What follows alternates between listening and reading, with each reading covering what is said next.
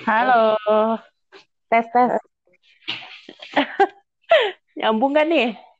Nyambung. Nah, Asik. Halo halo, balik lagi nih sama gue. Ini sekarang lagi ada Dini temen SMP gue di antah berantah dulu ya Din ya. ngaku ngaku. SMP lo ya anak mana sih lo? Anak mana? Pokoknya kenal sama Dini ini zaman SMP antah berantah. Terus tahu-tahu kita kembali ke alam masing-masing ya Din ya. Benar gak? Tapi sekarang kita beda alam lagi nih. Jadi sekarang lo ada di be- benua Eropa ya? Di UK, benar ya? Udah Brexit sih, udah Brexit. Jadi, jadi udah bukan Europe lagi sih UK. Gue lagi Oh, di iya. iya udah udah Brexit kita. oh, sorry sorry, geografi gue jelek nih. Bukan geografi kok itu itu cu- cuma news aja. Gue paham kok. Ibu dua anak kan? Udah nggak baca-baca berita ya, baca resep masakan mulu nih. Lagi, eh, jadi lu berapa lama di UK, Din? Alhamdulillah udah mau tiga tahun. Udah tiga tahun. Jadi se- pas lo baru nikah nih langsung pindah ke sana apa laki lu Hmm. sempat dulu di Indo? Habis baru nikah, laki gue perpanjang uh, stay-nya seminggu. Terus uh, sebulanan kemudian lah gue baru bisa nyampe sini karena kan kalau mau ke sini visanya panjang banget urusannya kan. Ribet ya? Uh-uh. Terus waktu itu statusnya gue masih kerja gitu. Tapi tiga tahun ini lu udah adaptasi belum sih di sana? Apa masih ada kangen-kangen Indo? Lu kangen Indo mah selalu nih.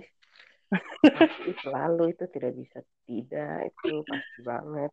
Apalagi eh, sama yang namanya gue masas tapi dia mau dihilangkan sedih banget Tapi gue. udah nggak ada cuy. Sekarang udah bangkrut. Iya cuy katanya kan Eh, iya. bulan Juli katanya di delete kan ya ampun itu parah sedih Eh, banget. orang karyawannya udah pada di-cut-cutin tuh di berita. Iya, tapi gara-gara koro-koro nih. Heeh. tapi tiga tahun ini gue masih adaptasi sebenarnya. Adaptasi Mm-mm. itu Yang paling susah tuh apa sih adaptasinya dari segi lingkungan atau kayak makanan kan pasti beda banget nih, benar nggak? Iya kan kalau makanan kan gue pemakan segala ya jadi mah biasa aja. Jadi nggak rindu-rindu banget ya. Tapi lu udah jago masak kalau kan? kalau makanan mah rindu banget nih, nggak ada yang bisa ngalahin rendang emak gue. Ya ampun, gila gue gak kebayang. Waktu gue umur 14 hari aja, astaga ini kayak ih, lama banget ya pulang ya. Aduh gue kangen makan nasi uduk. Terus Iya, nemu nemu cabai pedes tuh kayak ya Allah, alhamdulillah gitu kayak syukur gitu. iya apalagi lu ya tiga tahun dan akan terus berlanjut ya Din ya. Rencananya lu bakal pindah gak sih ke Indo apa tetap di sana? Aduh, itu sebenarnya gue mau balik lagi ke Indo gitu ya. Eh, apa namanya? Cuman kayak gimana ya? Memang ada pro and kontranya sih di mana pun kita hidup ya. Betul. Nggak ada zona nyaman ya. Eh, kayak misalnya eh, gue hidup di sini kan emang jauh dari keluarga, jauh, jauh dari orang tua gitu ya. Apa-apa mahal gitu. Nah, kenapa apa-apa mahal? Karena memang bayaran orang-orang di sini juga pada mahal gitu loh. Lo bisa bayangin, ini tukang bersih-bersih di sini bayarannya sama kayak manajer di sana. Iya, makanya kan banyak TKI TKW gitu kan di sana. Nah, iya makanya tadi balik lagi ke apa namanya ke pertanyaan lo gitu. Mm-mm. Eh, ya di sini itu apa namanya ada enak nggak enaknya gitu. Sekalipun di sini eh, nggak enaknya itu mahal apa-apa, tapi ya duit di sini tuh lebih Sejahtera lah ya. dasarnya itu duit di sini tuh lebih ada lebih ada nilainya gitu. Mm-mm, karena kan nggak bisa disamain juga kalau sama rupiah yang ibaratnya kalau kita bawa ke Singapura aja kayak nggak ada apa-apanya. Benar nggak? Terus tadi pertanyaan apa lagi gue lupa. Terus pas hamil nih, kan kalau hamil berat dong. Ada yang ngidam-ngidam, benar gak? gue pas hamil kan gue tahu hamilnya waktu gue di Jakarta lagi nungguin visa spouse gue visa spouse itu yang dua setengah tahun. Gue perpanjang lagi nih dua setengah tahun. Pas gue lagi nungguin keputusan visa itu sebenarnya kan lagi deg-degan dong antara gue diterima atau ditolak gitu kan? Emang ada kemungkinan bakal ditolak juga? Oh, banyak, kalau banyak. Kalau misalkan menurut dia uh, gue itu cuma spam gue cuma scamming laki gue ya dia tolak gitu. Kalau menurut Tapi dia ternyata, gue uh, ternyata kan udah pasti nih. Uh, kalau misalnya ternyata lu udah pasti. Tapi ada kemungkinan juga nggak sih ditolak udah pasti nikah? yang, banyak orang yang tetap ditolakin. Kayak misalnya mereka tidak memenuhi uh, dokumen yang diminta. Misalnya kayak dokumen kan banyak banget tuh ya detail-detail gitu. Kayak hmm. misalnya slip gaji lu slip gaji laki lu terus surat dari apa namanya uh, land uh, apa landlord landlord itu apa ya? Landlord tuh ah apa sih landlord yang punya rumah gitu? Ya itu uh, kayak visa gitu kita harus ada deposit berapa di tabungan apa gimana oh, gitu? uh, enggak enggak. Kalau itu enggak. Kalau buat si spouse visa ini enggak. Asalkan jadi, asalkan asal laki lu ada kerjaan gitu. Cuma asal ada kerjaan. Jadi kerjaan si laki lo kan kan laki gue. Kok laki lo sih laki gue ini lagi nyuci nah uh, jadi ke, uh, laki gue kan sebagai support gue kan sebagai orang yang uh, support gue gitu. penuhi finansial lo nantinya kan di sana nah laki gue ini harus mencapai uh, kurang lebih 18.600 pound sterling per tahun pendapatan hmm.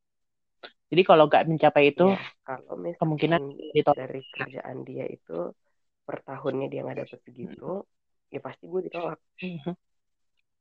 Hmm, ribet juga ya. Berarti ya bagusnya sih din. Jadi lu nggak kalau udah sampai sini nggak bakal terlantar nah, juga. Karena kan emang, emang udah itu yang mereka sih negara ini mau. Jadi mereka nggak mau orang-orang dari luar negara ini datang ke sini cuma jadi beban negara. Karena kan di sini kesehatan gratis gitu kan lu kemarin lahiran juga gratis sebuah gua, vaksin gitu-gitu. Bilang gratis sih karena pas lagi gue apply visa itu gue bayar juga mm -hmm. buat um, National Heart Surcharge gitu. Jadi kayak gue bayar untuk biaya kesehatan di awal gitu 600 pound waktu itu gue bayar. Jadi tiap sebelum seba apa pas lu sampai sana lu harus sudah punya pegangan asuransi lah ya ibaratnya benar kan? Enggak, kayak, kayak BPJS bukan, bukan asuransi. Jadi kayak apa ya?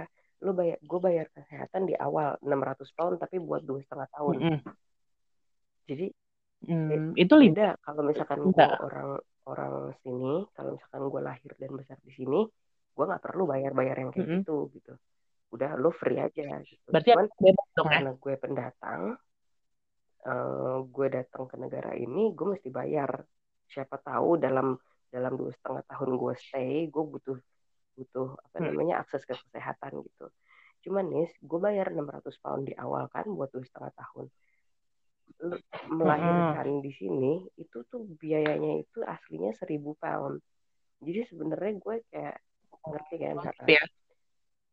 Hmm. banget gue gak tapi bawa nanti gue cuma bawa berarti udah perpanjang hmm? dong udah perpanjang hmm. lagi dong bayar lagi kan udah dua setengah tahun udah lewat nih kan gue yang waktu abis nikah itu gue datang ke sini pakai visit visa yang enam bulan Abis hmm. itu baru jadi baru dia gue apply buat mm -hmm. Jadi nanti gue perpanjang lagi akhir tahun ini sih sebenarnya due-nya. Jadi bayar lagi nanti 600 pound itu Enggak, per tiap dua setengah tahun. Udah naik biayanya, jalan nggak? Sama di sini BPJS juga naik, tapi nggak tahu dananya ke mana ya.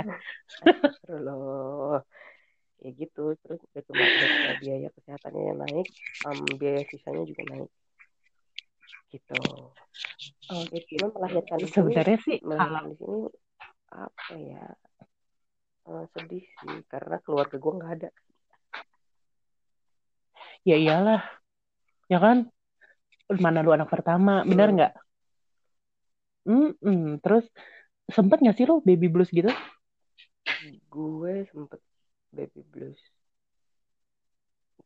Baby bluesnya lebih ke males ngurusin anak lo apa moodnya berantakan banget? Semua males mood berantakan. Gue sempet takut sama anak gue kayak takutnya gimana ya? Terus dibantuin siapa? Nyokap lu datang apa gimana? lagi. cuma laki gue yang punya. Datang si Umi? Enggak.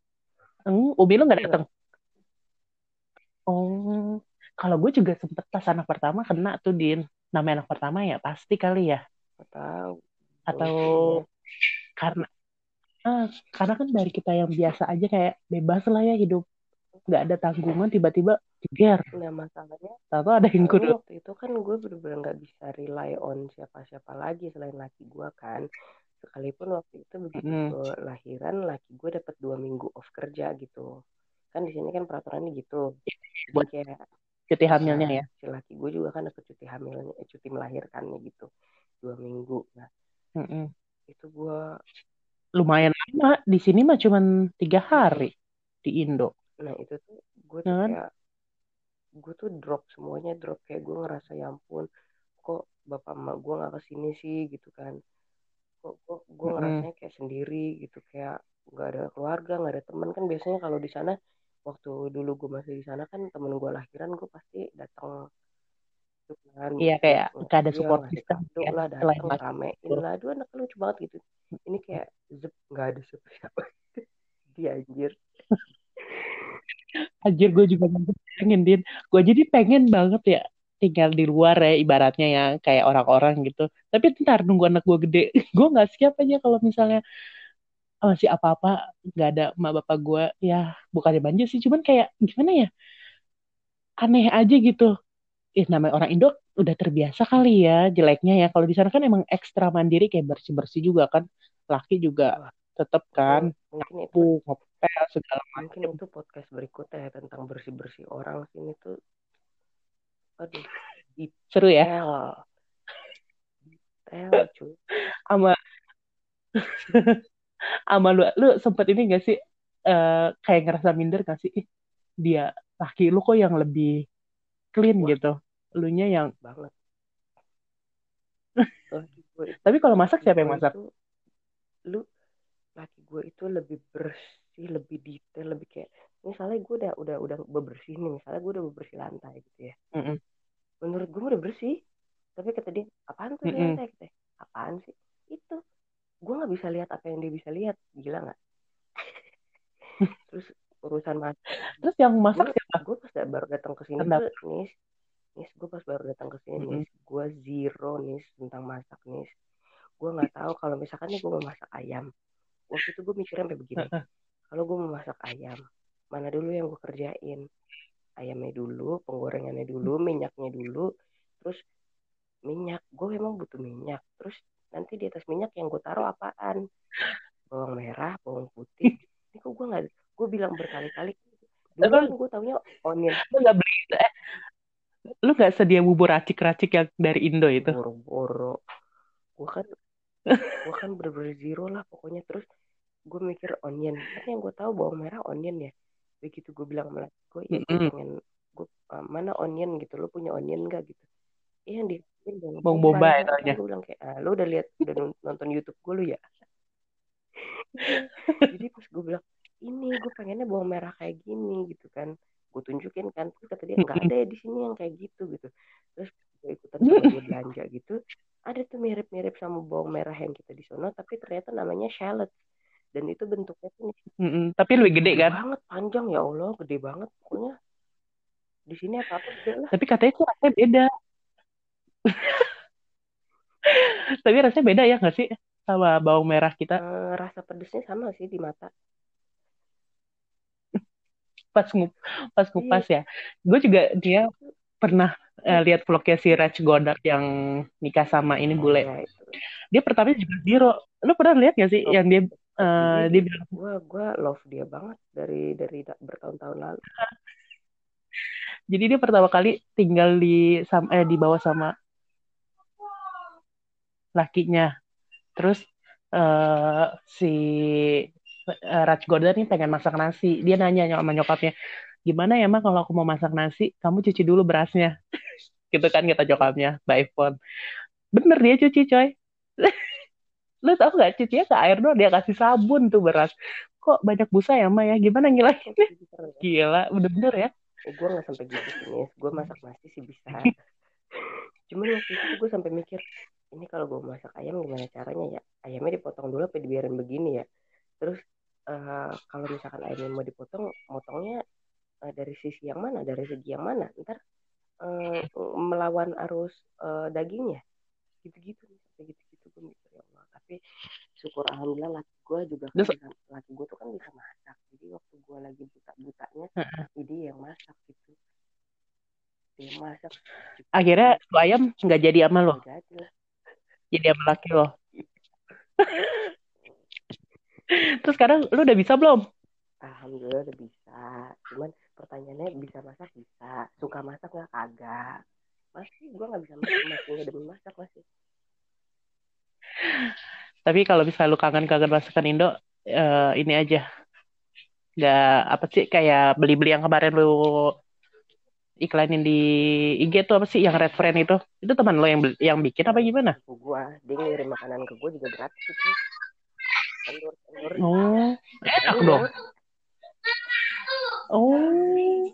Tapi emang kalau kirim dari Indo mahal ya ke sana? Kirim dari Indo ke sini. Nanti sini di Jamuran, PA. Lagi. Minggu kan? Kan ada tuh yang rendang-rendang itu, rendang-rendang kering. Iya, tapi gue nggak mau inilah, nggak mau apa namanya, nggak mau uh, ambil resiko karena itu kan uh, masuknya makanan. Gue takutnya orang sini tuh hmm. begitu lihat dia tahu itu makanan nggak dikasih masuk ke negara ini, ngerti nggak? Oh iya iya tahu. Padahal sih yang ada juga tuh yang vlogger di UK itu Din Andini Overfield. Gue sering nonton di YouTube. Andini Overfield namanya. Dia juga tinggal di London. Nah, apa namanya produk-produk bakery gitu dari luar negeri itu nggak boleh masuk ke negara ini gitu. Kayak misalnya gue bawa apa sih yogurt atau susu gitu ya dari dari Indo nggak boleh sampai ke sini ya ada ininya kayak komposisinya gitu kemasannya udah oke okay packaging pabrik itu nggak boleh. Hmm, susah juga ya. Karena mereka emang takut produknya rusak terus warganya kenapa-napa gitu kali ya. Tahu bikin virus baru mati ya anak muda bangun. Nanti kita lanjut lagi ya, Din ya. Yuk. Seru nggak? Makasih ya, semoga yang dengerin juga nggak bosen nih dengerin cerita dari ibu anak satu di UK. Thanks ya Din ya waktunya. Bye.